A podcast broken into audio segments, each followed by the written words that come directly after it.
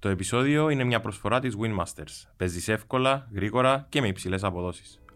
Έχει μεγαλύτερη αγνότητα, μεγαλύτερο ρομαντισμό τα άλλα αθλήματα αυτή τη στιγμή. Χωρί να σημαίνει ότι στο ποδόσφαιρο δεν υπάρχει ρομαντισμός; Πόσους ανθρώπους που παίζουν αθλήματα βλέπεις να φυλάνε φανέλα στο ποδόσφαιρο; Κάποτε το θυμάσαι, το κάνουν όλοι αυτό; Αν πολύ δίμο. Τώρα; Βλέπεις, το βλέπεις πολύ περισσότερο στον ημι-επαγγελματικό, παύλα ερασιτεχνικό αθλητισμό, που για μένα δεν υπάρχει ερασιτεχνικός αθλητισμός, υπάρχει κατευθυνισμό ερασιτεχνικός αθλητισμός, διότι αυτοί οι άνθρωποι βιοπορίζονται από αυτό με πολύ λίγα χρήματα. Δηλαδή είναι αθλητές που απλά δεν πληρώνονται καλά, δεν κάνουν τίποτα άλλο. Ή αν κάνουν, είναι η δεύτερη δουλειά τους.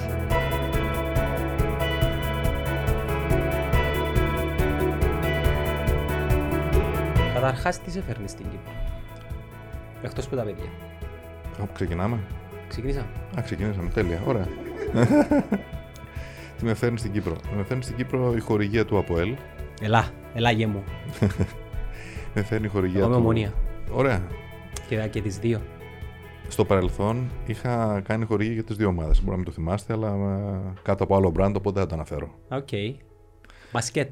Ε, τα ερασιτεχνικά και τα δύο και Ναι, είχαμε πει θυμάμαι. τι ενώνει τις δύο ομάδες. Ε, γιατί πιστεύω ότι ο αθλητισμός ενώνει, δεν χωρίζει. Είμαι μαζί σου. Ε, εγώ τουλάχιστον έτσι το. Ο εκλαμβάνω. αθλητισμός, η μουσική. Αθλητισμός, γενικά όλα τα πράγματα που μας κοινωνικοποιούν και μας φέρνουν κοντά σε άλλους ανθρώπους πρέπει να μας φέρνουν κοντά και όχι μακριά. Εγώ είχα πάντα την άποψη ότι ε, οι διαφωνίες των εθνών και των κρατών έπρεπε να λύνονται μέσα από ποδοσφαιρικά ή τουλάχιστον αθλητικά γεγονότα. Όποιος νικήσει παίρνει την βραχονισίδα. Όποιος χάσει και μετά την επαναδιεκδικήσει. Θα γλιτώναμε πολλά λεφτά, θα βγάζαμε πολλά λεφτά, θα χορηγούσαμε αυτά τα events. Δεν Καταλάβες. ξέρω πόσο πολύ θα άρεσε αυτό. Πρέπει να κάνουμε καλή ομάδα. Νομίζω ότι ενδεχομένως η Ελλάδα θα γεμίσει Βραζιλιάνους τότε. Ας σου πω, θα, θυμάμαι- είχαμε, θα είχαμε φτάσει να κατακτήσουμε μισό κόσμο. Δεν την υποκρισία που επικρατεί στον κόσμο. Την ίδια ώρα που έχουμε τι έχουμε, τουλάχιστον στη Μέσης Ανατολή, έχουμε reality, τα οποία αποτελούνται από ανθρώπους από τη μία χώρα και από την άλλη. Έχουμε μουσικά events. Άρα θεωρώ ότι όλο που γεννήσκεται μια υποκρισία, τουλάχιστον στα μάτια του, του απλού του άνθρωπου, φυσικά πίσω από τούτα πάντα κρύβονται συμφέροντα, όπως και να έχει. Σε έφερνε στην Κύπρο, Με φέρνεις στην Κύπρο η χορηγία του ΑΠΟΕΛ. Ε, αποφασίσαμε να χορηγήσουμε τον ερασιτέχνη ΑΠΟΕΛ.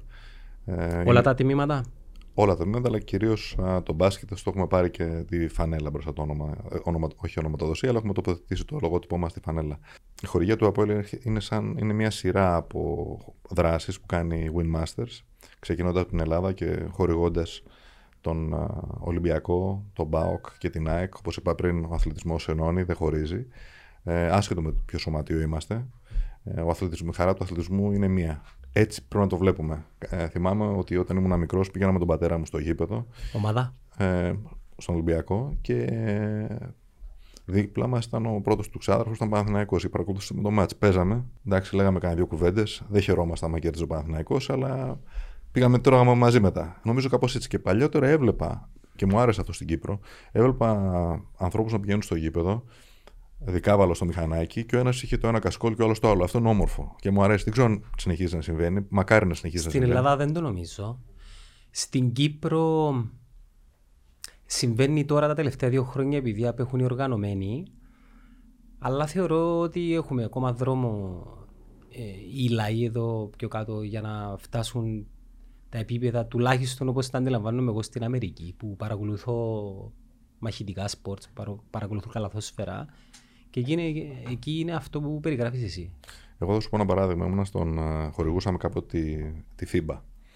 Ήμουνα υπόστηρο προφανώς στην Εθνική Ελλάδος, ήμουνα με την Ελλάδα. Είχα και κάποιους άλλους δημοσιογράφους μαζί μου στην προηγούμενη δραστηριότητά μου. Και ήμουν ανάμεσα στους, ας το πούμε, στους ανθρώπους που ήταν όλο από την Ισπανία. Και προφανώς φώναζα έτσι. Δεν με πείραξε κανένας. Δεν νομίζω γινόταν το ίδιο πράγμα αν είχαμε Ισπανούς στην Ελλάδα. Κρίμα, δυστυχώς. Βέβαια, με την εθνική τα πράγματα είναι διαφορετικά, αλλά γενικώ είναι ωραίο να υπάρχει αυτή η άμυλα, αλλά νομίζω ότι πρέπει να, πρέπει να σταματάει κάπου εκεί, πρέπει να σταματάει στον αγωνιστικό χώρο. Α αφήσουμε τους αθλητές να αγωνίζονται και εμείς να το παρακολουθούμε και να χαιρόμαστε, να στεναχωριόμαστε, να κερδίζει, να χάνουμε. Εντάξει, με αφορμή την παρουσία του Θωμά κοντά μας, επειδή τρέξαμε και μια ενέργεια που θέλαμε να κάνουμε δώρο, μια φανέλα, την εμφάνιση, τη home του Apple Basket, θέλω να μου πεις ένα αριθμό από το 1 μέχρι το 123. Θα δώσουμε δύο. Δώσουμε δύο; Ναι. Πα- Πάμε δύο αριθμούς. Να πάμε το 10 Το 10 το καλό. και να πάμε και το 99. Το 99. 10-99. Καλά γράφεται. Ε. Εσένα το αγαπημένο σου άθλημα ποιο είναι θυμά. Το μπάσκετ. Είσαι μπασκετικός. Ναι. Μετά; Το... Εντάξει, προφανώς μου αρέσει το ποδόσφαιρο. Προφανώς μου αρέσει το να το ποδόσφαιρο. βλέπεις να το παίζεις. Να το βλέπω μόνο. Να το βλέπεις. Ε, μ' αρέσει το μπάσκετ, μετά λίγο το μπάσκετ και μετά το ποδόσφαιρο. Μαχητικά αθλήματα επειδή βλέπω σε έτσι Ναι, μάθη... στιβαρό. Πήγα για... για πρώτη φορά, είδα στην, ε, στο Λονδίνο, σε ένα κατάμεστο γήπεδο, A- σε μια, σε μια έρευνα πολύ γνωστή, A2 νομίζω. Το O2 Arena. O2. Πριν Ένα πόσα για- χρόνια; Πριν είναι δύο χρόνια. Joshua Klitschko. Θα σε γελάσω. Είχαμε πάει με έναν. ε, Ένας Βρετσανός μαύρος και ένας... Ρο- Ε, Ναι, και ήταν πραγματικά δηλαδή ήταν και κατάμεστο γήπεδο. Πράγματι, Joshua. Τώρα γίνεται μια προσπάθεια στην Ελλάδα για να γίνει ένα τουρνουά και μάλιστα με έχουν προσεγγίσει και μάλλον θα το χορηγήσουμε και για μας θα είναι η πρώτη φορά που το κάνουμε αυτό. Πρώτη φορά που οργανώνεται ένα μεγάλο τουρνουά. Κάτω Ε. από ποια ομοσπονδία όμως, κάτω από ποια διοργάνωση; Είναι μια ελληνική. Θα, σε- Α, δεν, δεν, δεν είναι διεθνή. δεν είναι διεθνή, αλλά νομίζω έχουν, είναι affiliate με το κεντρικό και θα το μεταδώσει και τηλεοπτικός σταθμός. Μακάρι, μακάρι. Με Έλληνες αθλητές. Ε, φαίνονται οι άνθρωποι ότι έχουν πολλή διάθεση. Για να δούμε, θα τα καταφέρουν. Επειδή εγώ ασχολούμαι με τα μαχητικά αθλήματα, σιγά σιγά το ελληνικό στοιχείο είναι, είναι πρώιμα τα στάδια ακόμα. Σιγά σιγά αρχίζει και μπαίνει στις μεγάλες διοργανώσεις. Έχουμε τον Μιχαηλίδη, ο οποίος έχει, αν δεν κάνω λάθος, δύο συμμετοχές του UFC, μία νίκη, μία ήττα. Και έχουμε, εάν θεωρείται Έλληνας, θεωρείται Έλληνας, αλλά εντάξει, αγωνίζεται με τα χρώματα της Αυστραλίας, τον Γιώργο τον Καμπόσο, ο οποίος τώρα είναι ο παγκόσμιος προαθλητή. Μιλούμε στο ανώτατο επίπεδο. Ε, δεν ξέρω αν είναι μια αφορμή για να, δει- για να αναδείξει και η Ελλάδα πρωταθλητές σε αυτόν τον χώρο. Εντάξει, δύσκολο. Χρειάζεται και το άθλημα αλλά και οι αγωνιστές βοήθεια από μπραντς όπως τα δικά σας. Κοιτάξτε, εμείς στηρίζουμε τον αθλητισμό. Αυτό είναι ένα καινούριο, καινούριο για την Ελλάδα. Καινούριο και για μένα, αν θέλετε. Τα μαχητικά σπορ. Αν και τα παρακολουθώ και τώρα τελευταία από έτσι που. Μάλλον επειδή μου αρέσουν και τα παρακολουθώ, βγαίνουν πολλά stories έτσι, στο Instagram κτλ. Και, και πραγματικά είναι πολύ εντυπωσιακά. Και νομίζω ότι φεύγουν και από το περιθώριο, γίνονται πιο mainstream και αυτό είναι ωραίο και μπαίνουν περισσότεροι κανόνες κτλ. Γιατί αυτό λείπει. Και σίγουρα τα, τα cages είναι πολύ πιο εντυπωσιακά από το παραδοσιακό box κτλ. Παρόλο που είναι πάρα πολύ ωραίο άθλημα, νομίζω ότι Εντάξει, το box είναι ο βασιλιάς, όμως τα τελευταία χρόνια υπάρχει μια ανάπτυξη του, του cage, όπως είπες. Και με αφορμή την κουβέντα μας τούτη, εγώ ήθελα να σε ρωτήσω τη σημασία που παίζει το marketing και το digital στην ανάδειξη των μη παραδοσιακών αθλημάτων. σήμερα έχουμε αυτή τη συζήτηση. Στο παρελθόν, τι κάναμε; Τοποθετούσαμε ένα λογότυπο εδώ, βάζαμε και board advertising και κάπου εκεί τελείωνε το, το marketing. Αυτό έχει αλλάξει εντελώς. Θυμάμαι όταν συνεργαζόμασταν με τη FIBA και με την Real Madrid της, αλλά και τη Milan, δεν ξέρω αν θυμάσαι. Μιλάμε για ολόκληρα τμήματα. Θυμήθηκα τον πα- πράγμα. το Τώρα έχουμε που πες. πάει. Να μην το αναφέρουμε, μόνο τη Win Masters. και ήμουν επικεφαλής σε αυτό. Το όραμά μου ήταν αυτό. Βέβαια τα χρόνια ήταν πολύ περισσότερα. Τώρα είναι δικό μου πράγμα βέβαια Win Masters και είναι εντελώς διαφορετικά. Το marketing δίνει την όθηση, κάνει ένα άθλημα από άγνωστο άθλημα σε σημαντικό και γνωστό. Γι' αυτό και πιστεύω ότι το marketing δεν αφορά μόνο τα brands, αλλά και γενικά την κοινωνία ευρύτερα. Και ιδίως στο digital. Ο κόσμος έχει φύγει από την τηλεόραση. Το έχει φύγει από την τηλεόραση, όμως μπορούμε να το μετρήσουμε. Πόσε ώρες ξοδεύει κάποιος στο Instagram, στο Facebook; Μα το λες εσύ και εγώ, όμως εξακολουθεί το 60% των επενδύσεων των διαφημιστικών να πηγαίνει προς τα εκεί. Ξέρεις γιατί; Γιατί καταγράφεται πολύ πιο εύκολα. Τώρα που γίνονται καλύτερες καταγραφές, για να είμαστε ειλικρινείς, τα πράγματα στην τηλεόραση είναι παραδοσιακά και καταγράφονται. Ένας media buyer μπορεί να σου παρουσιάσει ένα media πλάνο που περιλαμβάνει τόσα GRPs, τόσα OTS κτλ. κτλ. Ο κόσμος παραδοσιακά το καταλαβαίνει καλύτερα. Όμως υπάρχουν μπράντες όπως είναι η Nike που είπε ότι ξέρεις τι, θα τρέξουμε online τις καμπάνιες μας από εδώ και πέρα. Θα μειώσουμε τα retail stores και θα επενδύσουμε στο, Στο απευθείας. στο απευθείας. Γιατί γίνεται αυτό, Γιατί καταλαβαίνω κάποιος που να οδηγήσει εκεί. Πιστεύω ότι υπάρχει μια μεταστροφή από το παραδοσιακό buying, που και εγώ θέλω να υπάρχει, γιατί και εγώ έχω μεγαλώσει και εγώ είμαι λίγο μεγάλος πρόεδρο και να υπάρχουν. Το κάνεις από συνήθω ή το πιστεύεις; winmasters.com.cy Όλοι οι παίχτες παίζουν εδώ. Μου αρέσει και το βλέπω και casual buyer. Μου αρέσει να υπάρχουν και τα δύο. Μου αρέσει να έχω την πολυτέλεια. Αν με ρωτάς, μου αρέσει να βλέπω flagship stores και μου αρέσει να έχω την πολυτέλεια του Ιντερνετ. Μου αρέσει να υπάρχουν και τα δύο. Δεν θέλω να σταματήσει το ένα. Γιατί νομίζω και τα μαγαζιά παρέχουν μια κοινωνικοποίηση που μας είναι απαραίτητη. Δεν πρέπει να είμαστε κλεισμένοι σε μια, μια συσκευή. Μου αρέσει να είμαστε έξω. Πρέπει να είμαστε έξω. Όσο περισσότερο είμαστε έξω, τόσο καλύτερα κοινωνικοποιούμαστε, τόσο καλύτερα. το ελέγχουμε όμως το στόμα μου. Όχι, Ενώ δεν ελέγχουμε σε η, η, η, γενιά ζήτα όταν θα, όταν θα μπει στην αγορά και θα είναι spenders, δεν θα οδηγούν εκείνοι τις συνήθειες ή τουλάχιστον τις ενέργειες των διαφημιστών και των marketeer. Νομίζω ότι Θεωρείς ότι η γενιά ζήτα θα φτάσει σε κάποια φάση που θα αναζητήσει την τηλεόραση και δεν αναφέρουμε στο live; Νομίζω ότι έτσι καλώ η τηλεόραση θα έχει μια μεταστροφή σε, μια, σε, πιο, σε μια τηλεόραση που θα είναι περισσότερο custom made για τις συνήθειες κάποιου. Ναι, on demand. On demand, ας το πούμε έτσι. Θα οδηγηθούμε. Έτσι κι τα δίκτυα χάνουν μεγάλο. Και ξέρεις, η Αμερική είναι αυτή που οδηγεί τις, σε εμάς, στο δυτικό κόσμο τουλάχιστον. Και μια και δεν υπάρχει ανατολικός κόσμος, είναι σε όλο τον κόσμο πλέον. Βλέπουμε ότι σιγά σιγά τα δίκτυα μειώνουν την παρουσία τους, αλλά παρόλα αυτά παραμένουν σε ό,τι αφορά το, τα χρήματα που προσελκύουν μέσω διαφημίσεων. Αλλά βλέπετε τι γίνεται αυτή τη στιγμή με το Amazon TV, βλέπετε τι γίνεται με το, με το Netflix, με το, Disney Channel. Όλα αυτά ε, δηλαδή πλέον οδηγούνται προς τα εκεί. Χωρίς να σημαίνει ότι θα έχουμε μια, ένας διακόπτης θα μας κλείσει μια μέρα. Πιστεύω ότι οδηγούμαστε προς τα εκεί και θα υπάρχει ένας χρόνος μπορεί και μακρύς, ο οποίος θα υπάρχει ένα fade out, θα μας οδηγήσει πολλές φορές και μια καινούργια εξέλιξη της τεχνολογίας μπορεί να μας οδηγήσει, να μας οδηγήσει εντελώς διαφορετικά. Ε, θυμάστε όταν ξεκινήσαν τα κινητά, ήταν σημαντικό να λαμβάνεις ένα SMS. Τώρα που βρισκόμαστε. Η κόρη μου κάνει το πρώτο, δεύτερη της κίνησης ήταν αυτή. Εγώ έχω SMS τα οποία μένουν αδιάβαστα, όχι επειδή θέλω να τα διαβάσω, επειδή ξεχνάω ότι πρέπει να τα διαβάσω. Και λέω συνήθως στον κόσμο, εάν θες να με ε, επικοινωνήσεις μαζί μου άμεσα, chat. Δηλαδή ακόμα και εμείς που μεγαλώσαμε με το SMS που για μας ήταν κάτι το μοναδικό τότε, πλέον το ίδιο το SMS ε, έχει αρχίσει και γίνεται κάτι παραδοσιακό. Θα σου πω κάτι για τις εταιρείες δικές μας. Ο κόσμος συνήθως προτιμά το chat από ότι να πάρει α, τηλέφωνο. Ισχύει. Και επειδή ο χρόνος είναι πολύτιμος και ο χρόνος είναι δικός μας. Το βλέπει και γραμμένο μπροστά του. Σκρίπτα μάνε, το βλέπω. Γραμμένο. Εντάξει, ε, κάτι φοβερό, το οποίο πιθανόν, επειδή ασχολούμαι και εγώ με το business development, το οποίο δεν το είχα σκεφτεί ποτέ, η, η αναβάθμιση που κάνει το Facebook με το, το είδε ή ακόμα δεν το είδε, είναι pending, μιλάμε είναι απίστευτη.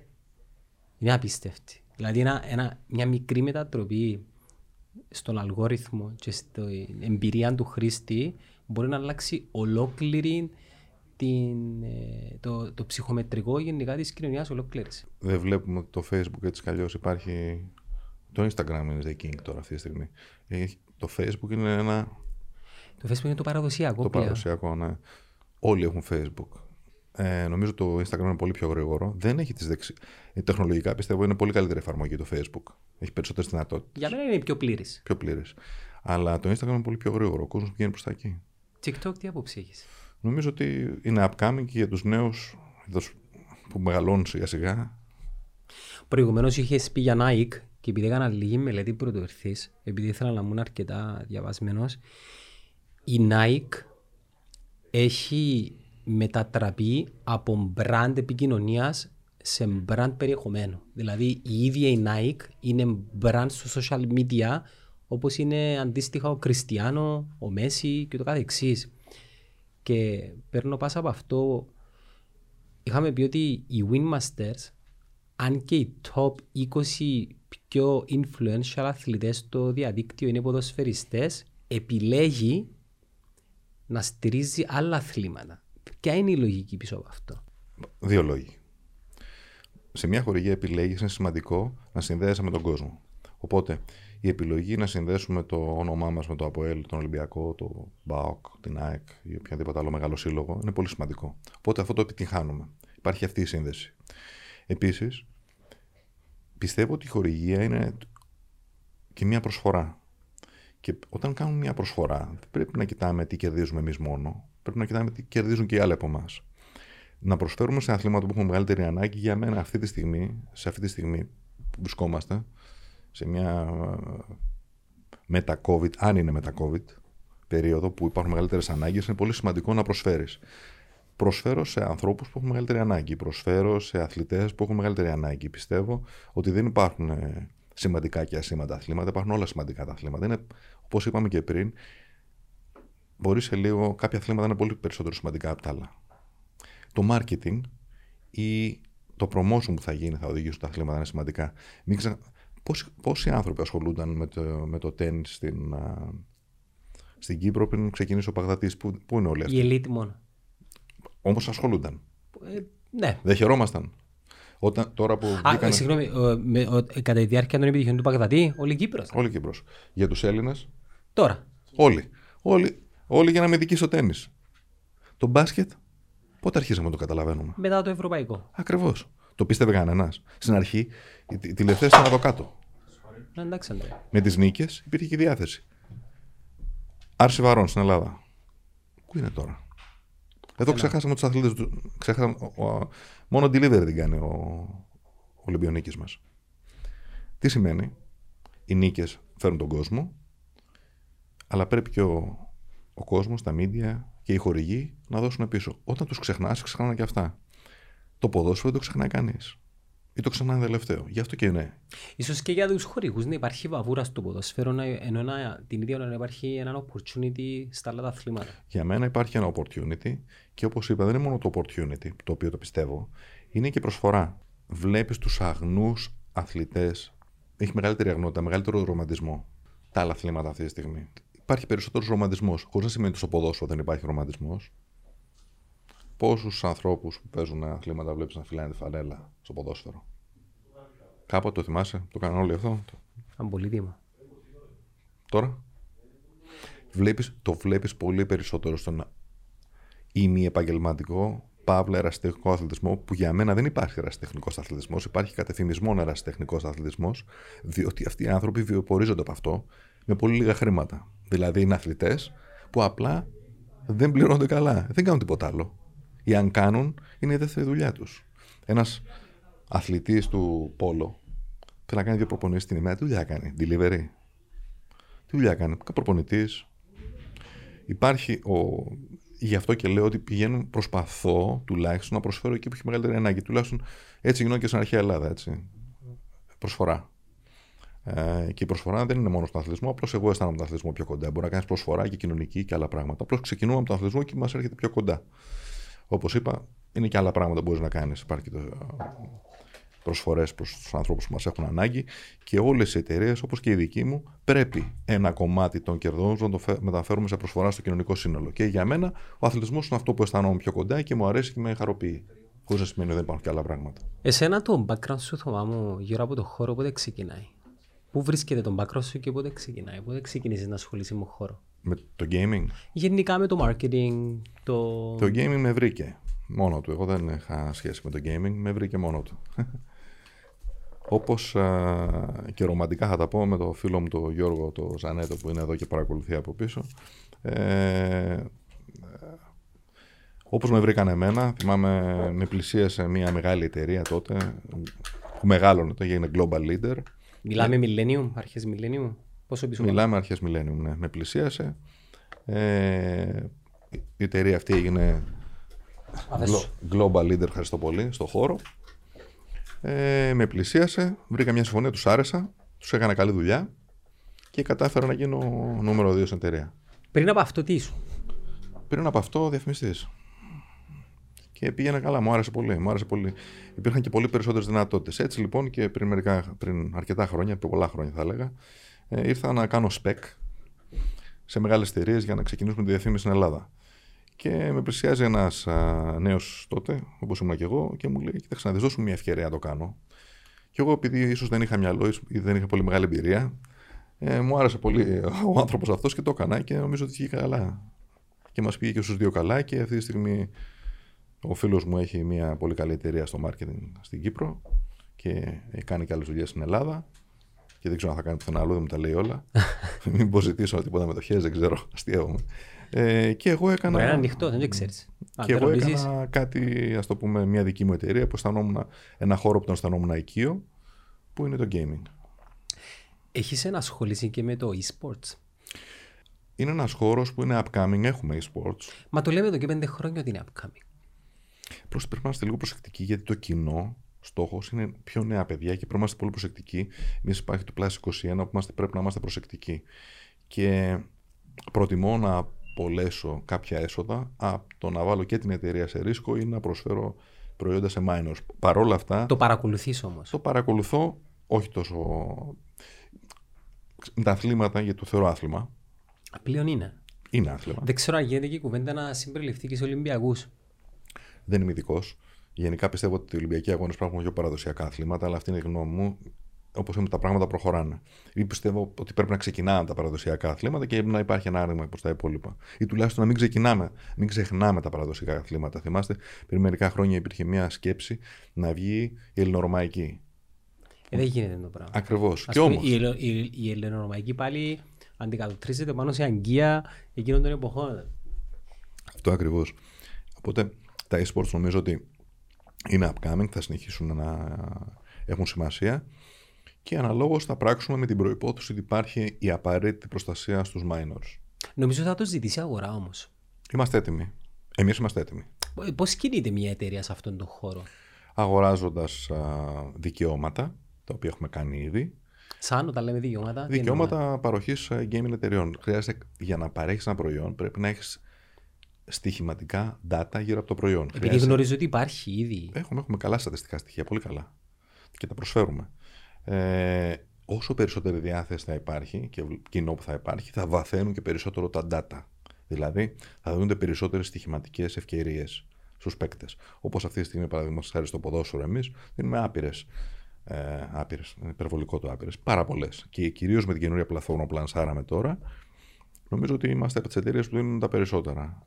Θεωρείς ότι η ενασχόληση των brands ή τουλάχιστον η τριβή με τον, bra- των brands με το e-sports είναι καταλητική όπως προσεγγίζεις τα παραδοσιακά τα αθλήματα; Πιστεύω ότι θα είναι καταλητική και όσο περισσότερο μπαίνεις στη ζωή των ανθρώπων, όσο περισσότερη ζήτηση θα υπάρχει από τους ανθρώπους και ενασχόληση, τότε και οι συμπληρωματικές βιομηχανίες, ποιες είναι οι συμπληρωματικές βιομηχανίες, οι τηλεπικοινωνίες, το broadcasting, οι στοιχηματικές εταιρείες, άλλες εταιρείες μπορούν να προσφέρουν ε, προϊόντα σε αυτούς, θα το δέσουν περισσότερο και φυσικά οι χορηγοί. Γιατί θα πάνε οι χορηγοί εκεί, όχι για την ψυχή της μάνας τους πάντως, θα πάνε γιατί βλέπουν κοινό. Ναι, δεν θέλουν exposure, θέλουν engagement, Ακριβώς. θέλουν market share. Ακριβώς. Όσο περισσότερο λοιπόν κινούνται προ τα εκεί, Πάντως το ότι έχει καταφέρει τον digital είναι ένα...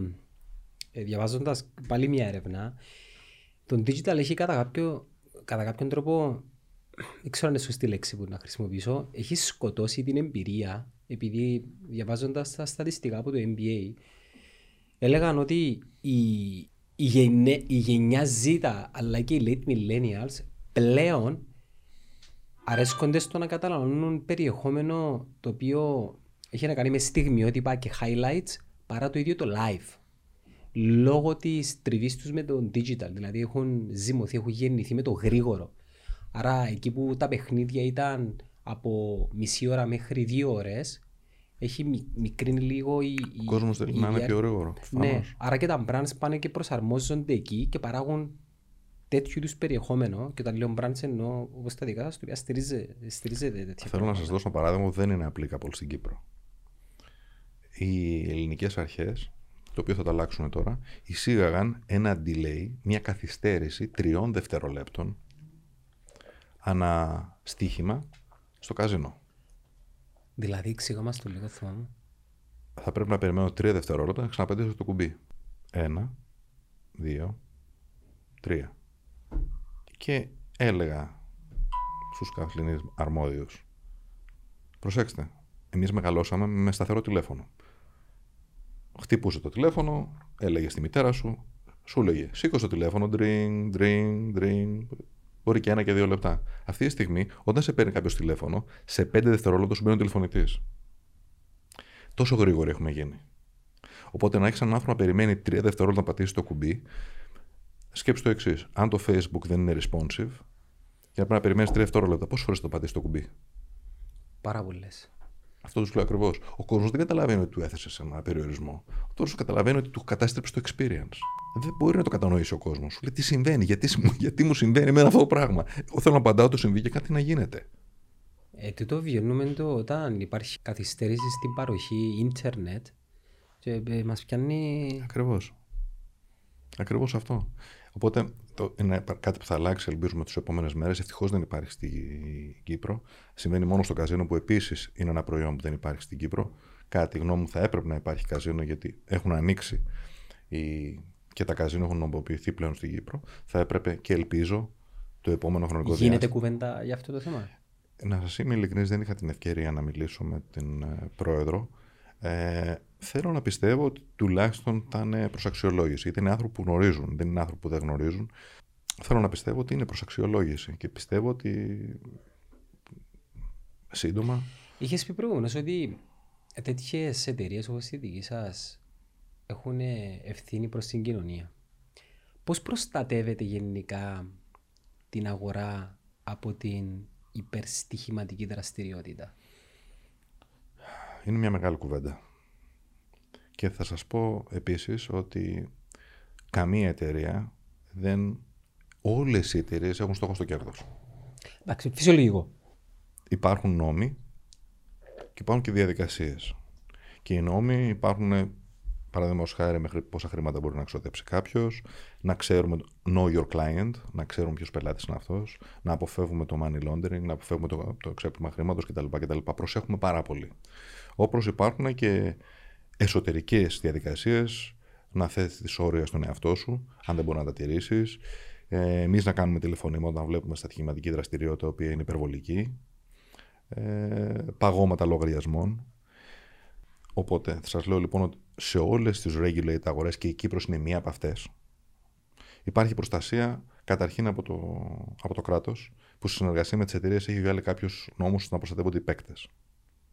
Σε μεγάλο βαθμό. Το ίδιο κάνουν και οι εταιρείες. Που οι εταιρείες επιλέγουν τι είδους παίκτες θέλουν να έχουν. High rollers, medium rollers. Έτσι.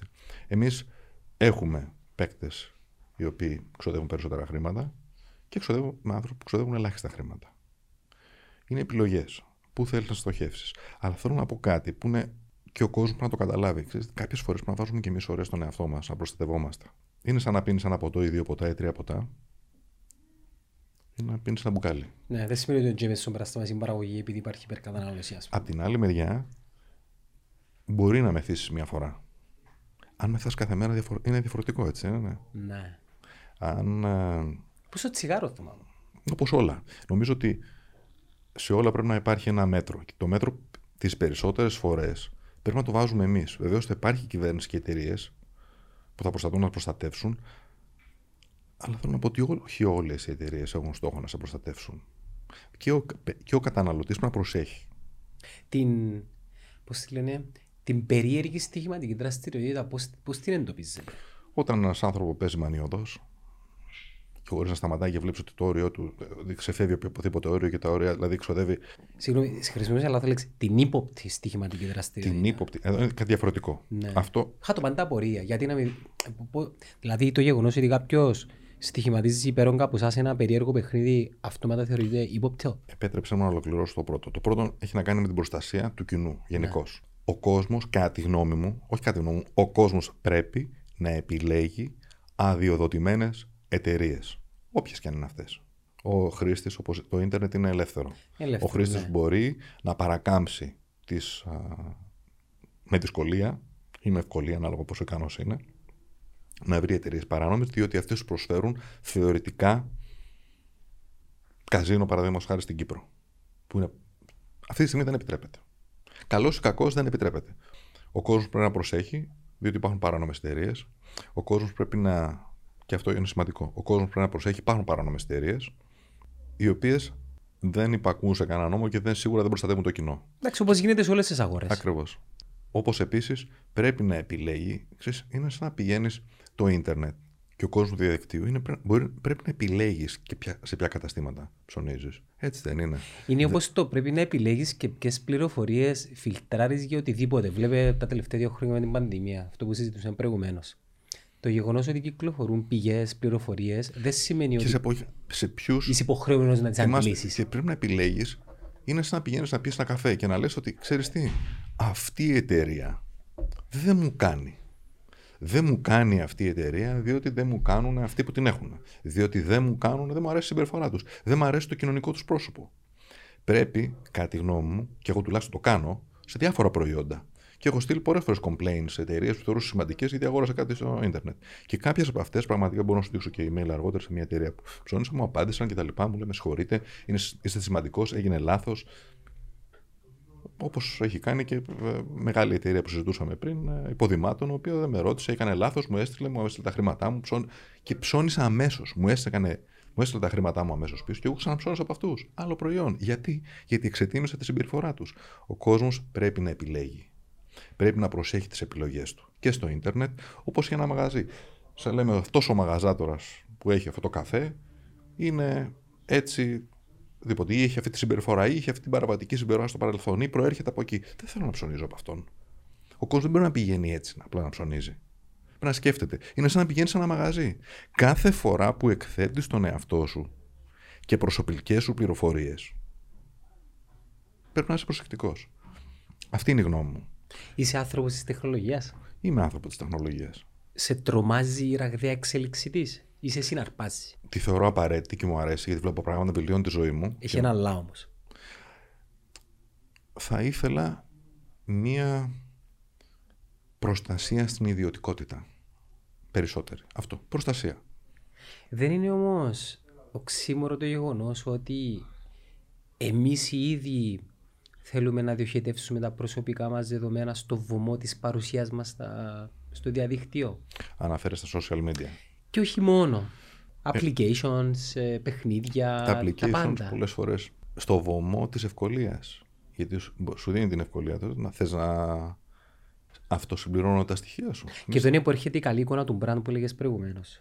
Σε ποιους τα δίνεις; Ακριβώς. Πρέπει να δούμε σε ποιους τα δίνεις. Και λέω, υπάρχουν εταιρείες όπως και στο χώρο το δικό μας, οποίες Πιθανόν η εικόνα του. Εσύ είπες, ε, πριν έρθεις εδώ, μου λες: Έκανα μία έρευνα. Μπορεί να με συμπαθείς, μπορεί να με αντιπαθείς, αλλά ξέρεις περίπου τι πρεσβεύω. Ναι, η πρώτη το εικόνα. ίδιο πρέπει να κάνουν και οι άνθρωποι όταν ψωνίζουν οποιοδήποτε online κατάστημα. Τι πρεσβεύουν αυτοί οι άνθρωποι, τι, τι είναι αυτοί, από πού προέρχονται, ποιοι είναι οι ιδιοκτήτες; Εγώ φωνάζω εδώ και πολύ καιρό για το, τη σημαντικότητα του branding over sales. Θέλω να δίνω τα χρήματά μου σε αυτούς.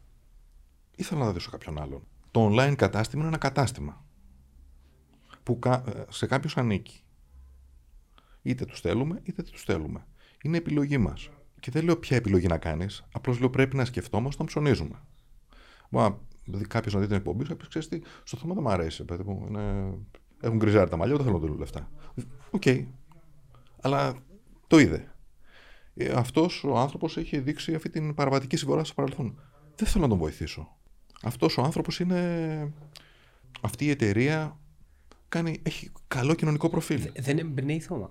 Είναι γι' αυτό που εκείνο που λέμε πάντα στο κομμάτι του marketing είναι η σημαντικότητα του να χτίζεις πρώτα σχέση με τον πελάτη και μετά να του ζητάς τα λεφτά του, πολύ πιο σημαντική. Η ίδια η συνεισφορά του brand στην κοινωνία μέσω χορηγιών πλέον έχει γίνει ως. Ενώ παλιά, όπως έλεγες και εσύ, ήταν για να πετύχει awareness, για να αυξήσει πωλήσεις, τώρα είναι κατά κάποιον τρόπο πάει στην ε, εταιρική κοινωνική ευθύνη. Με την ύπαρξη του διαδικτύου, εκεί που μπορείς να πεις πολλά Μας πράγματα. αρέσει να δίνουμε μεγάλες λέξεις. Εγώ θα έλεγα προσφορά, γιατί το λέμε κοινωνική ευθύνη. Αλλά μα αρέσει να δίνουμε, τώρα τελευταία μας αρέσει γενικά να δίνουμε μεγάλα λόγια για, με- για μικρές πράξεις. Εγώ πιστεύω ότι το να προσφέρεις, οι χορηγίες πρέπει να είναι 50-50. Που σημαίνει το 50% είναι επιστροφή στο κοινωνικό σύνολο και το άλλο, αν δεν το αισθάνεσαι έτσι, είναι γεροσκοπικό και καθαρά για λόγους. Από... Μα έχεις δίκιο για να σου πω γιατί. Για παράδειγμα, για το κομμάτι του μπάσκετ. Το μπάσκετ στην Κύπρο τα τελευταία 10 χρόνια πέρασε μια κρίση. Ε, δεν μπορούσε πλέον η οποιαδήποτε ομάδα να στηριχθεί εξ ολοκλήρου σε έναν πρόεδρο που έχει λεφτά. Άρα με την απουσία των brands που καλή ώρα δεν υπάρχει επειδή όπως έλεγες και εσύ ότι είσαι στην Κύπρο για να γιορτάσεις κατά κάποιον τρόπο τη συνεργασία η απουσία των brand θα οδηγήσει τα, τις ομάδες αυτές τα ερασιτεχνικά όπως τα είχαμε πει σε κλείσιμος. Σε μαράσμο. Το κλείσιμο του σωματείου θα οδηγήσει σε μαρασμό του αθλήματος. Ακριβώς. Ο μαρασμός του αθλήματος θα οδηγήσει στην αποτροπή των νέων με ενασχόληση αυτών των και και πλέον, ξέρεις, είναι χιονοστιβάδα. Ακριβώς. Άρα, ναι, επαναλαμβάνω, είναι, είναι εταιρι... πλέον η στήριξη τέτοιων αθλημάτων είναι κομμάτι της εταιρικής κοινωνικής ευθύνης. Ενώ πριν 20 χρόνια δεν ήταν. Ήταν καθαρά για το κομμάτι του marketing. Ίσως πολλές φορές και στο παρελθόν ε, στηριζόντουσαν μόνο σε προσπάθειες που γινόντουσαν, οι χορηγίες που γινόντουσαν από τις ε, κυβερνήσεις. Νομίζω ότι ο κόσμος αλλάζει. Ε, δραστηριοποιούνται πολύ περισσότεροι εταιρείες και νομίζω ότι έτσι πρέπει ε, για να είναι πιο δίκαια τα πράγματα. Πολλές φορές το, ε, η, η οικονομία προσφέρει πιο υγιείς συνθήκες από το κάποιες, εταιρείες, κάποιες ομάδες να χορηγούνται ή να είναι κρατικοδίαιτες. Εγώ δεν ξέρω τι συμβαίνει στην Κύπρο, μπορώ να σου πω τι συμβαίνει στην Ελλάδα ή συνέβαινε στην Ελλάδα. Είναι πολύ πιο καλό να υπάρχει προσφορά από το να δημιουργεί ένα πλαίσιο το κράτος, ένα κράτος δικαίου και ένα κράτος προσφοράς προς όλους και οι εταιρείες να κάνουν και αυτές την, το κομμάτι τους. Ενώ, να, όταν λέω το κομμάτι τους, να προσφέρουν αυτά που πρέπει να προσφέρουν και να προσφέρουν στην κοινωνία. Ο καθένας όπως μπορεί και όσο μπορεί. Θέλω να κάνω ε, ερωτήσεις ηλικίων. Πώς καθορίζονται οι τιμές στο στοίχημα; Πώς καθορίζονται οι Για τιμές; παράδειγμα, 26 του Δεκέμβρη μάλλον θα παιχτεί το, το, το Άπο Ελομόνια. Ποιος αποφασίζει για τις τιμές, Υπάρχει χρηματιστήριο και ψωνίζεται ή έχετε δικούς σας ανθρώπους; Υπάρχουν και τα δύο. Πες μας λίγο. Ωραία. Πρώτον βασίζεσαι στα στατιστικά στοιχεία που, των δύο ομάδων πόσο έχουν πάει αυτό το χρονικό διάστημα. Πόσο πίσω πάνε τα στατιστικά, Δύο χρόνια, ένα χρόνο; Όσο θέλεις. Αλλά για να είναι πραγματικά στατιστικά στοιχεία και μπορεί να στηριχτείς, είναι πόσο περίπου, πόσο περίπου, ποια είναι η δυναμικότητα της ομάδας. Και εκεί βγάζεις περίπου τα στοιχεία πώς βλέπεις εκείνο το διάστημα. Αν είναι εντός έδρας ο αγώνας, σε ποια κατάσταση είναι κτλ. κτλ. Πλέον όλα κάποτε στο, στο παρελθόν τουλάχιστον τα περισσότερα γινόταν στο χέρι. Αυτό έχει τελειώσει, ανεπιστευτεί. Ε, τα περισσότερα, οι περισσότερες εταιρείες αγοράζουν bulk δεδομένων από μεγάλους providers. Data providers. Data providers, γιατί αυτοί σου δίνουν μεγάλο βάθος. Και όλες οι μεγάλες εταιρείες το κάνουν αυτό. Και έχουμε και μία ομάδα. Όλοι πάτε από τον ίδιο εμπορά. Όχι, υπάρχουν πολλοί. Υπάρχουν πολλοί. Ε, όσο δυστυχώς, όσο καλύτερο. Και υπάρχουν αρκετοί και υπάρχουν και κάποιοι που έχουν exclusivity. Παραδείγματος χάρη, αν θέλεις τέννη, μπορεί να το πάρεις από εκεί και από κάποιον άλλον. Να αν θες ποδόσφαιρο. Α, μπορεί πάει να- πεντάθλημα σε Ναι, άθλημα. ναι, ναι. Οπότε φροντίζουμε να αγοράζουμε πο- καλά και συγγνώμη για το αγγλικό όρο, data fit providers. Είναι απαραίτητο. Μετά είναι πόσο καλή είναι η πλατφόρμα η δική σου ώστε να μπορεί να αξιολογήσει και βεβαίως μετά μπαίνει η αγορά. Αν οι εταιρείες, οι μεγάλες τουλάχιστον, οι- μ, και η δική μου είναι με τις καλές, δεν τζογάρουν. Τι σημαίνει αυτό, βλέπουμε την αγορά και τη ζήτηση. Πόση ζήτηση έχει αυτή η αγορά; σε αυτό το σημείο, ότι θα κερδίσει παραδείγματος η Α ομάδα σχέση με τη Β. Α, είναι ένα, εναλλασσόμενε. Ε, βέβαια. Όταν πέφτουν πάρα πολλά στοιχήματα τη μία πλευρά, αρχίζει και γίνεται πιο ενδιαφέρον η άλλη πλευρά. Οι στοιχηματικές εταιρείες δεν τζογάρουν. Δουλεύουν με αυτό που λέγεται γκανιότα. Και ο κόσμος δεν καταλαβαίνει την γκανιότα. Είναι- Το, η γκανιότα είναι. Πρέπει αλλά θα ρωτήσω. Το έβλεπα σε διαφημίσεις. Κάτι σε γκανιό... Τι, τι είναι ο γκανιώτας. Και από πού βγαίνει αυτή η λέξη; Ο γκανιότα δεν είναι άνθρωπος. Είναι η γκανιότα. Η γκανιώτα. Είναι, Λοιπόν. κοπέλα είναι. Η κοπέλα, ένα κορίτσι. Όπως τα περισσότερα, τα περισσότερα δεινά έρχονται από τις γυναίκες. Είναι καθαρά Γίνει η ελληνική. θάλασσα και γκανιότα. Είναι καθαρά ελληνική λέξη.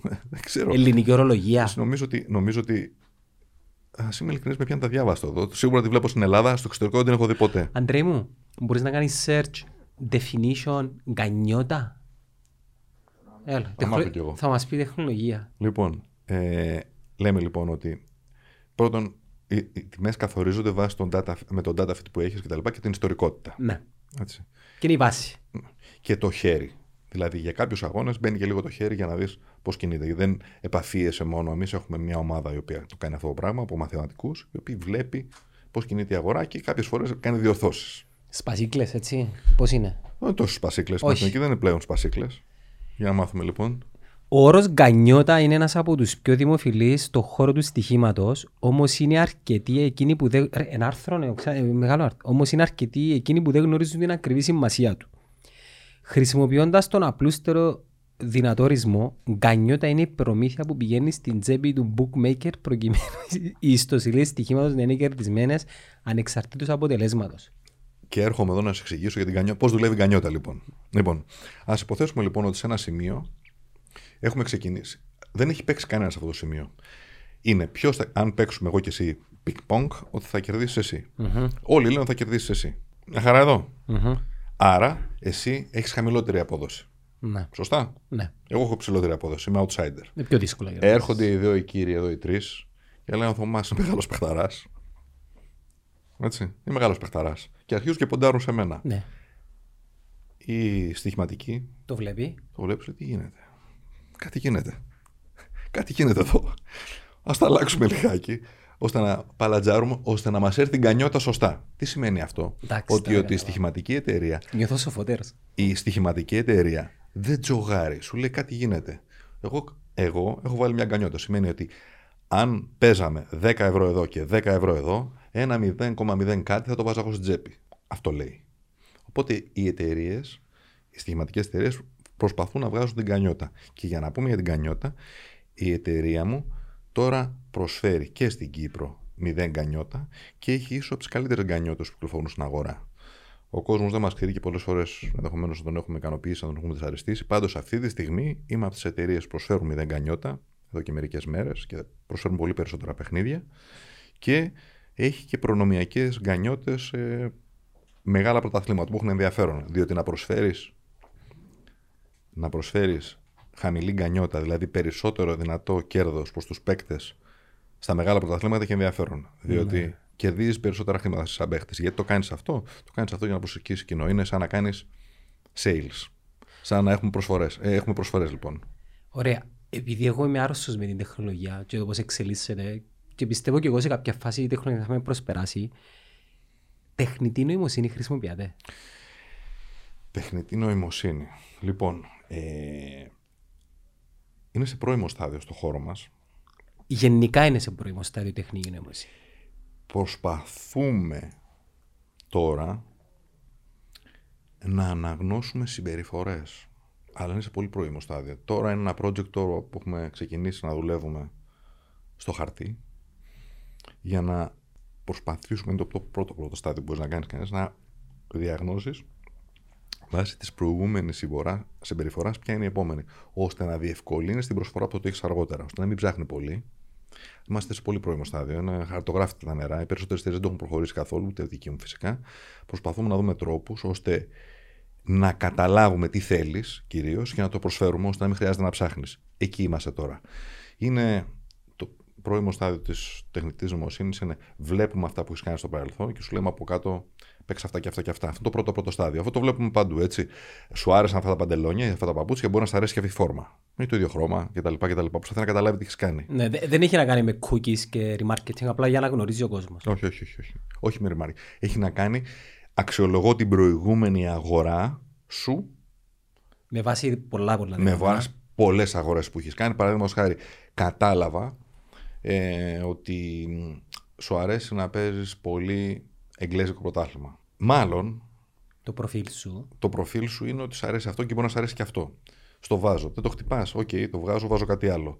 Η- Γίνεται κυρίως για να διευκολύνεις τον παίχτη και να είναι πιο γρήγορο το παιχνίδι του παίχτη. Όπως είπες, η ταχύτητα έχει σημασία και το σε καταλαβαίνω έχει σημασία. Ή να σου δίνω μπόνους εκεί που σε ενδιαφέρει.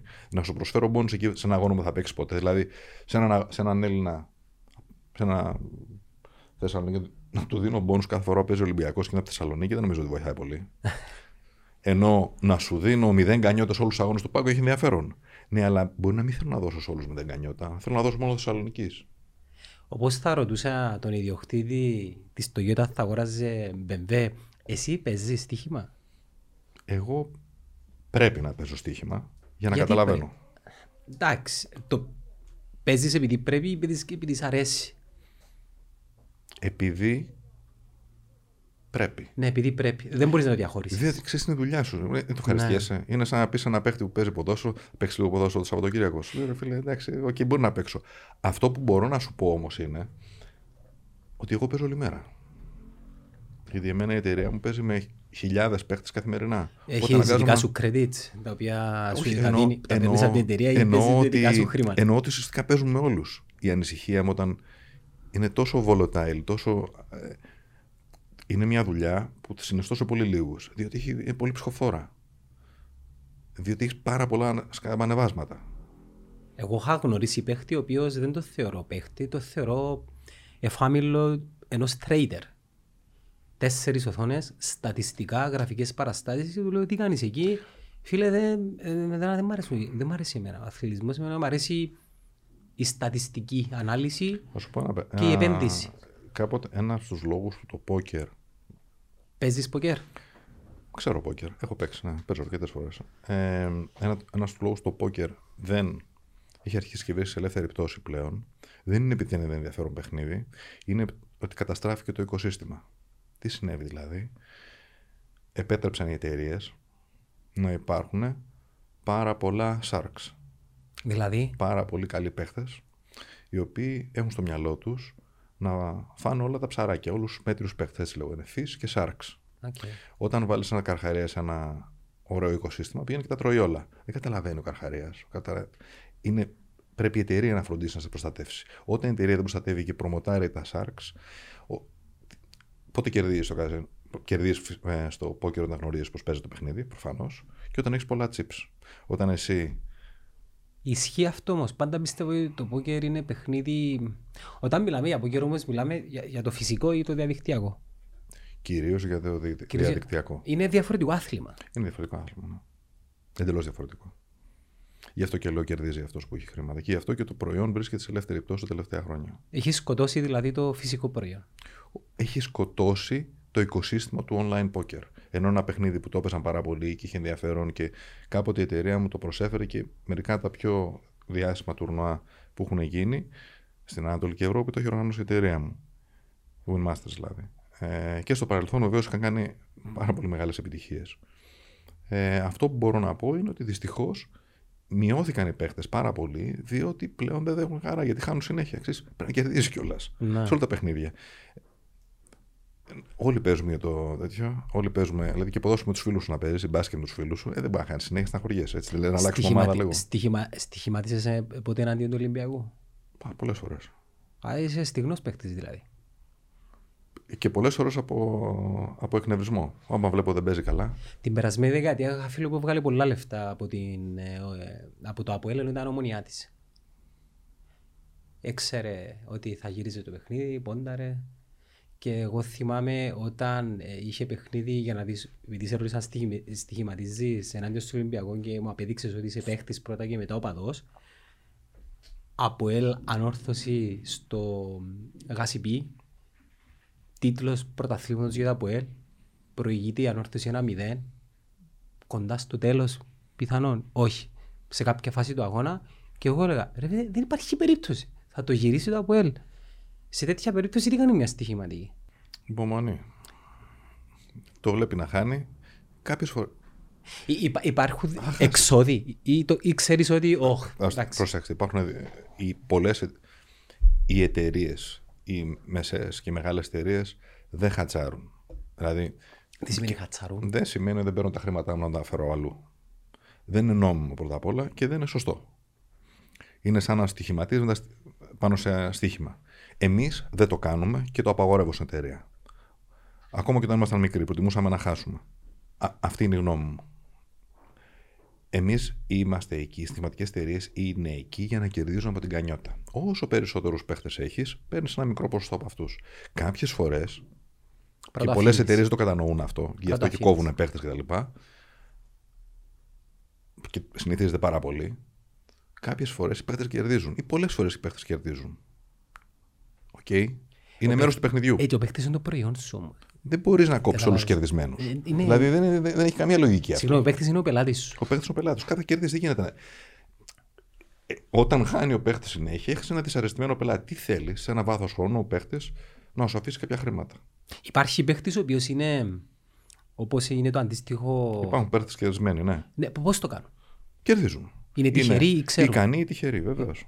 Ε, δε- δε- δε- Τι σημαίνει ικανός, ε, πώς προ- Σημαίνει προβλέπουν το- ότι. και τύχη. Πώς είναι κάποιος τυχερός και εμείς είμαστε. Αν και εγώ πιστεύω πολύ στα μαθηματικά, δηλαδή αν έχεις Πιστεύω δεδομένα... ότι υπάρχουν παίχτε οι οποίοι έχουν την ψυχραιμία. Έχουν την ψυχραιμία και εκμεταλλεύονται τις καλές τιμές που δίνουν οι εταιρείες. Παραδείγματο χάρη, μπαίνοντα στην εταιρεία τη δική μου και βλέποντας έχει καλές τιμές και παίζοντας συντηρητικά, κερδίζουν. Τι να κάνουμε; Οκ, κερδίζουν. Άλλοι χάνουν. Είναι μέρος του παιχνιδιού. Είναι όλοι πελάτες. Μιας και είπες τώρα καλές τιμές, Είχαμε κάνει ένα επεισόδιο και μου εκμυστρεύτηκε ένα φιλαράκι που είχαμε φιλοξενούμενο όταν κάναμε κουβέντα πέρσι για την ψηλή τιμή που έδινε η Ομόνοια για πρωτάθλημα. Και λέγαμε ότι. Περίμενε, σωστό έτσι ήταν.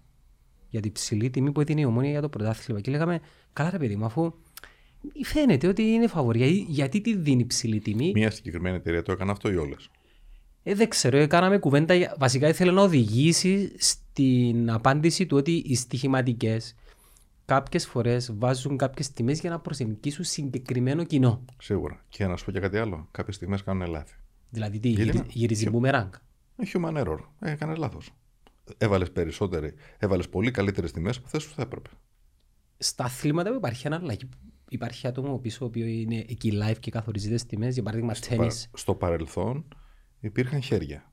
Όταν στοιχηματικές εταιρείες είχαν μερικές εκατοντάδες μπουκε. Κάναν αυτό το πράγμα. Έχει τελειώσει αυτό. Πώς Κάνουν πάει τώρα, ψηφιακά, ψηφιακά. αλγόριθμοι και τέτοια; Αλγόριθμος. Ο αλγόριθμο πώ διαβάζει την εξέλιξη ενός αγώνα του τέννη Ο αλγόριθμος, ή του μπάσκετ, ας ο πούμε. αλγόριθμος είναι, Καλά, ποδόσφαιρο. δεν είναι ένας αλγόριθμος. Είναι πάρα πολλοί αλγόριθμοι. Ανά, ανά παιχνίδι, ανά τύπο παιχνιδιού, υπάρχει διαφορετικός αλγόριθμος που αναλύει τα δεδομένα και τη στοιχηματική δραστηριότητα.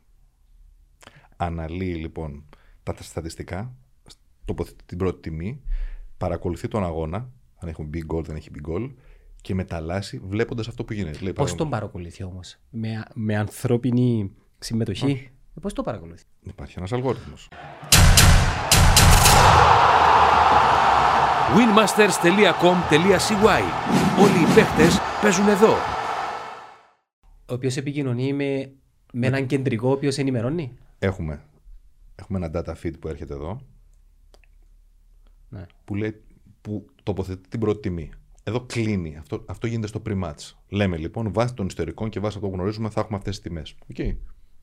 Εδώ ξεκινάει το παιχνίδι. Ο παίχτη το καταλαβαίνει, νομίζω ότι είναι, είναι continuous. Όχι. Έχουν κλείσει οι τιμές αυτές. Είναι pre-match. Τελειώνουν αυτές οι τιμές όταν ξεκινήσει το, pre- όταν ξεκινήσει το live. Ναι, και μετά είναι Στο ζωντανές, live- είναι ζωντανές. Στο live Ζωντανεύω. αλλάζουν τα πάντα. Η ερώτηση μου είναι Παραδείγματος χάρη, μια ομάδα είναι φαβορή και βάζει γκολ. Σε 27 λεπτά τρία τέρματα. 26, ε, εντάξει, κάνει ρε. βάζει. Ε, Ήταν φαβορή, εντάξει. Κλείνει.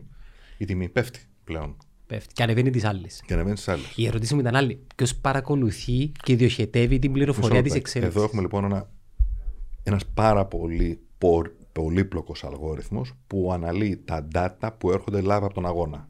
Που λέει όταν συμβαίνει αυτό, αν συμβεί... Είναι άλγευρα. Αν συμβεί το α, Α, κάνεις το β. Έχει Αν- εξισώσεις. Έχει εξισώσεις. Συνεχίζεις. Και αυτό είναι το πρώτο κομμάτι. Όταν πηγαίνουμε να κάνουμε cash out, είναι ένας άλλος αλγόριθμος που λέει αναλύει τις πρώτες τιμές, τις τιμές του αγώνα και πόσα χρήματα θα σου έδινε για να εξαγοράσω την τιμή σου αυτή εδώ πέρα για να φύγεις ή για να μείνεις. Πα- πάλι έχει να κάνει. Πάλι με- το ίδιο.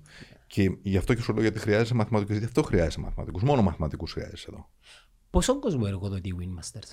Γύρω στα 120 άτομα. Αρκετός κόσμος. Αρκετός κόσμος. Ε, Ελλάδα όλοι.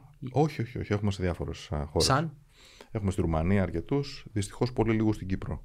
Ελπίζω σύντομα περισσότερους. Και γενικά πώς είναι το περιβάλλον; Προσπαθούμε να, προσπαθώ να έχουμε ωραίο περιβάλλον. Να χτίστηκε από, η εταιρεία χτίστηκε από ανθρώπους που δούλεψα μαζί τους για πολλά χρόνια. Ε, και του αισθάνομαι, τουλάχιστον τον πυρήνα από αυτούς, σαν Οικογένεια. συγγενείς μου. Κάποιου μπορώ να του αισθάνομαι σαν αδερφούς. Δηλαδή τώρα με τον Βασίλη είμαστε μαζί κοντά 20 χρόνια. Εντάξει. Παιδά, παιδάκια. περισσότερη σχέση έχω με, την, με τον Βασίλη παρά με την με συγγενείς μου. Αν εξαιρέσεις την κόρη μου και τη γυναίκα μου κτλ. Με τον Βασίλη έχω. κανένα- με κανένα άλλο συγγενή δεν έχω τόση σχέση όσο έχω με 4-5 ανθρώπους στην εταιρεία.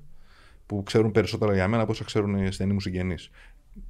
Γιατί δεν είναι στενή μου έτσι, πιο στενή είναι αυτή εδώ, γιατί μπορούμε να συζητήσουμε πράγματα για την οικογένειά μας και για το Και είπες Ρουμανία, Ελλάδα. Ρουμανία, Ελλάδα και Κύπρο. Ρουμανία, Ελλάδα και Κύπρο. Και Μάλτα. Και Μάλτα. Εντάξει, η Μάλτα. Η, η Μάλτα γιατί είναι η χώρα που. Γιατί ήταν η πρώτη χώρα, συγγνώμη, η δεύτερη, η οποία προσέφερε ε, περιβάλλον να στηθούν στοιχηματικές εταιρείες νόμιμα εντός Ευρωπαϊκής Ένωσης. Γιατί, γιατί δεν μπόρεσε να το κάνει, για παράδειγμα, καλή ώρα η Κύπρος.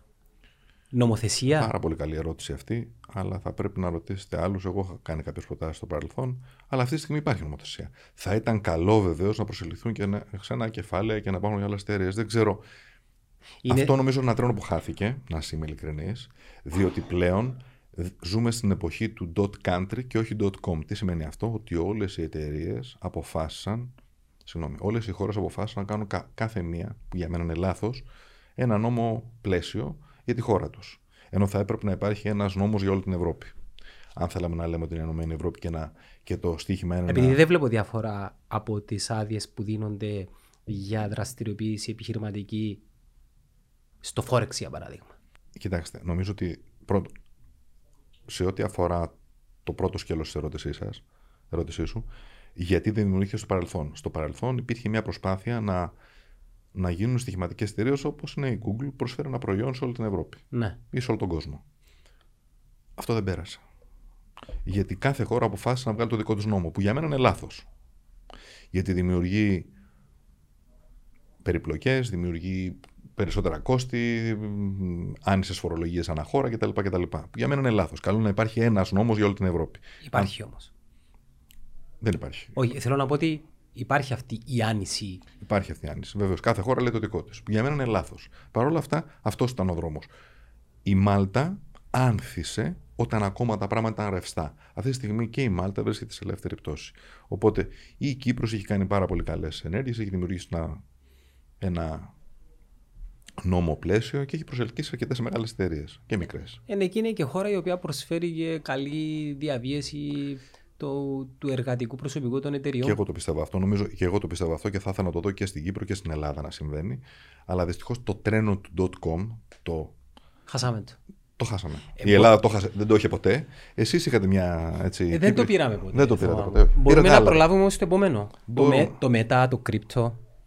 Ναι, αυτό ενδεχομένως. Αλλά έλεγα λοιπόν ότι αυτή ήταν σε ό,τι αφορά το, το, στίχη, το στήσιμο εταιριών και να κάνουν τα headquarters στην, στην Ελλάδα και στην Κύπρο, που είναι πραγματικά χώρες οι οποίες είναι με πάρα πολύ ωραίο Ε, περιβάλλον. παράδεισος, φίλε. Παράδεισος, ναι, σε σχέση με άλλες χώρες.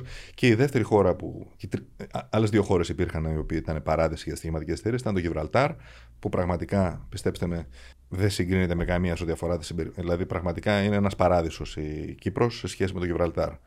Ε, μέχρι και οι Εγγλέζοι λένε ότι με- το μοναδικό πράγμα που, που προσωμιάζει στην Νότια Ευρώπη με την Αγγλία είναι το Γιβραλτάρ. Έχει ένα μικρό κλίμα που μοιάζει με το Λονδίνο, δεν ξέρω πώς το έχουν καταφέρει. Αυτό είναι θαύμα. Ο καιρός είναι χάλια. Στη Μάλαγα δίπλα ο καιρός είναι ηλιόλουστο και εκεί βρέχει. Μάλλον επειδή υπάρχει ένα μεγάλο βράχος εκεί και χτυπάνε τα, ε, τα ωκεάνια σύννεφα εκεί. Και βεβαίως μετά είναι το Isle of Man που επίσης βρίσκεται στην ε, Βόρεια Ιρλανδία. Ο καιρός είναι χάλια. Όμως αυτός αυτό χάθηκε για όλους. Μέχρι και αυτές οι χώρες έχουν κατανοήσει πλέον ότι οι εταιρείες φεύγουν σιγά σιγά, διότι δεν παρέχεται σε αυτές το περιβάλλον το επιχειρηματικό που θα μπορούν να προσφέρουν, να προσφέρουν τα προϊόντα τους σε όλη την Ευρώπη από εκεί. Είναι και μακριά από το. Ε, πώς το λέω, απ- από την πηγή των funds. Δηλαδή έχουν, έχουν μεταφέρει τα, τα, τα headquarters τους, π.χ. οι big tech εταιρείες στην Ιρλανδία, οι στοιχηματικές στη Μάλτα, λένε είναι μακριά από τα αντίστοιχα Silicon Valley της, ε, της Ευρώπης και Κυρίως της Μέσης κυρίως Ανατολής. έγινε, πήγαν εκεί οι εταιρείες διότι εκεί πήραν τις πρώτες άδειε τους. Πήγαν στο Γιβραλτάρ, στο Isle of Man και στη Μάλτα. Μετά ξεκίνησε η Γαλλία, ξεκίνησε η Ισπανία, η Ιταλία. Ναι, ο ανταγωνισμός που έλεγες. Ο- Ξεκίνησαν να ανοίγουν οι χώρες, λέει ότι εμείς θα, νομ- εμείς θα κάνουμε το νομοπλαίσιο και άμα θέλετε να στροπήσετε εδώ, πρέπει να κάνετε εταιρεία εδώ, όπως έκανε και η Κύπρος. Όπως έκανε και η Ελλάδα μετά, πολύ αργότερα. Ε, Μα η Κύπρος παρέχει όμως και ε, κάποια συστατικά που πιθανώς δεν θα τα βρεις σε αυτές τις χώρες. Για παράδειγμα, καλό καιρό 8 μήνες. Ε, καλά, βέβαια. Με αυτά και με αυτά η Κύπρος έχει, είναι ψηλά στο index της ασφάλειας ως χώρα. Ο κόσμος της μιλάει καλά τα αγγλικά και είναι μια πολύ ήσυχη χώρα. Είναι. Ε, Και, και ωστόσο δεν το έχουμε εκμεταλλευτεί. Δεν το έχετε, όχι. στο Δεν το, έχει βαθμό. και δεν- με- το έχετε γιατί εγώ τους, εγώ τους Κυπρίους αισθάνομαι πο- πολύ κοντά μου, αλλά ξέρω ότι ε, τους αισθάνομαι, δεν αισθάνομαι καμία διαφορά όταν βρίσκομαι στην Κύπρο, όταν βρίσκομαι στην Αθήνα, τουλάχιστον σε ό,τι αφορά το... Ε, Ε, ποιος δεν στα στην Κύπρο, ε; Εγώ, εγώ αισθάνομαι σαν να βρίσκομαι στο σπίτι μου πάντως. Δεν αισθάνομαι... από μιλάμε- πού είσαι, από πού είσαι. Αθηναίος, Αθηναίος, ας το πούμε έτσι. κέντρο, κέντρο ας πούμε. Ή... Δεν υπάρχει κέντρο Αθηναίος. Υπάρχει, κανένας Α- Αθηναίος δεν είναι γκάγκαρος, που λένε. Όλοι οι Αθηναίοι από κάπου έχουν έρθει. Έτσι. Δεν βρέθηκαν ξαφνικά 4 εκατομμύρια Έλληνες στην. α, Η μισή Ελλάδα σε Αθηνά. Ακριβώς, σχεδόν. Τα δύο πέμπτα. Οπότε, όπως καταλαβαίνεις, η δική μου είναι από. Ο πατέρας μου ήταν από την Ήπειρο και η μητέρα μου από την, α, από την Ναυπακτία. Καμία σχέση.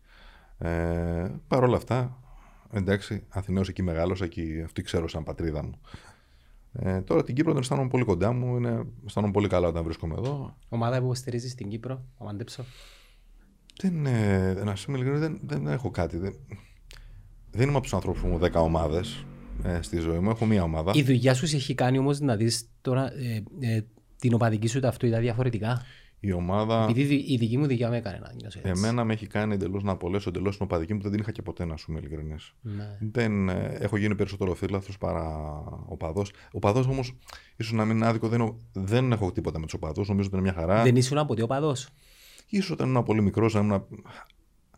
δεν υπήρχε περίπτωση να παίζει ελληνική ομάδα με ξένη ομάδα και να υποστήριζω την άλλη ομάδα επειδή να χάσει η ελληνική. Δεν ήσουν οπαδός. Δηλαδή, Επειδή είναι χαρακτηριστικό της ράτσας μας.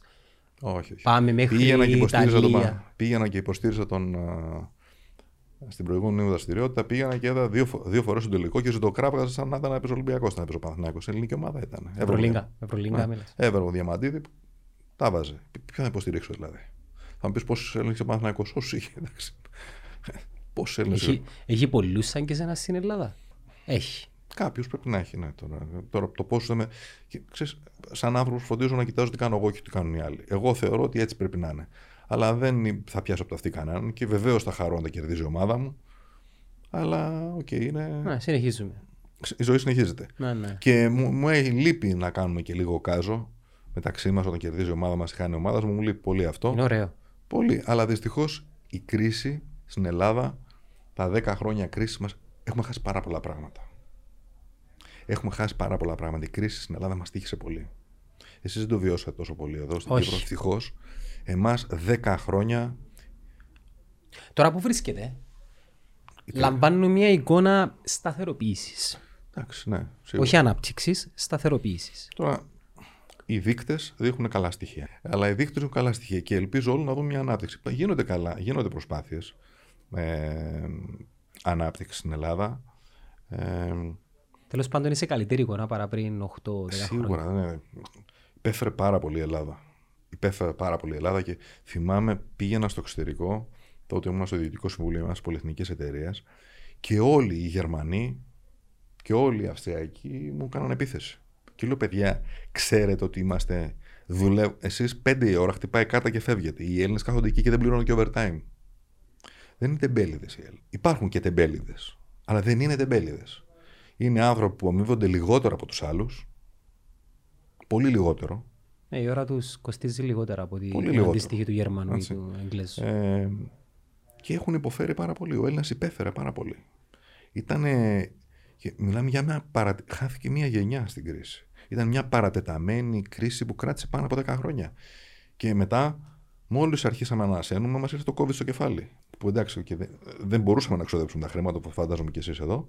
Αλλά ζούσαμε σε μια περίοδο που ήταν όλα κλειστά. Πρωτόγνωρο και για μένα και οτε- οποιονδήποτε. Οπότε χάθηκε μια γενιά από τη φτώχεια. Πραγματικά.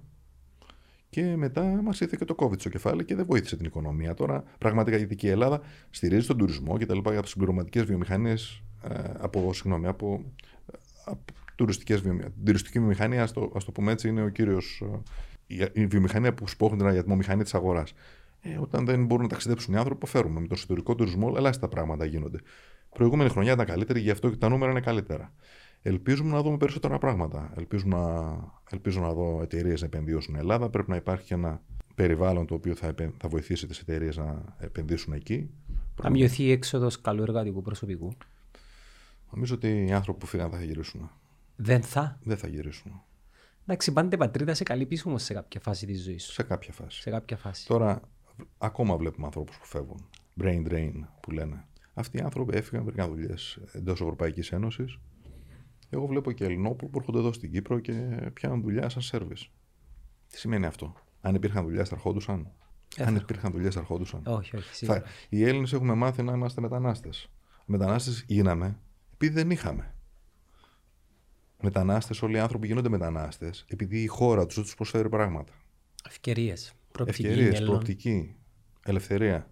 Έρχονται, οι άνθρωποι φεύγουν γιατί δεν έχουν τα.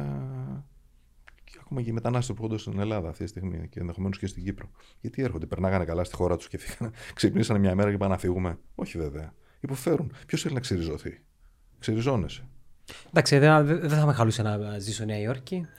Όχι, εντάξει. Δεν ούτε το εγώ. λέω και ξεριζωμό. Εντάξει, και εμένα εγώ την αγαπώ πολύ τη Νέα Υόρκη, έχω ζήσει εκεί, αλλά. Έκανες εκεί; Ναι. Είναι πολύ ωραία σίγουρα. Και είναι η χώρα που ξέρεις είναι ε, melting pot που λένε οι Αμερικάνοι. Το μείγμα του, Όλους του το μείγμα του κόσμου. τους δέχεται. Α, αν θα έφερνε ένα εξωγήινο να γνωρίζει τη γη, θα τον έπαιρνα στη, στο Μανχάτ. Είναι ωραίο στο Μανχάτα βέβαια. Είναι μια πόλη πολύ δυναμική, είναι, έχει πολύ ενδιαφέρον.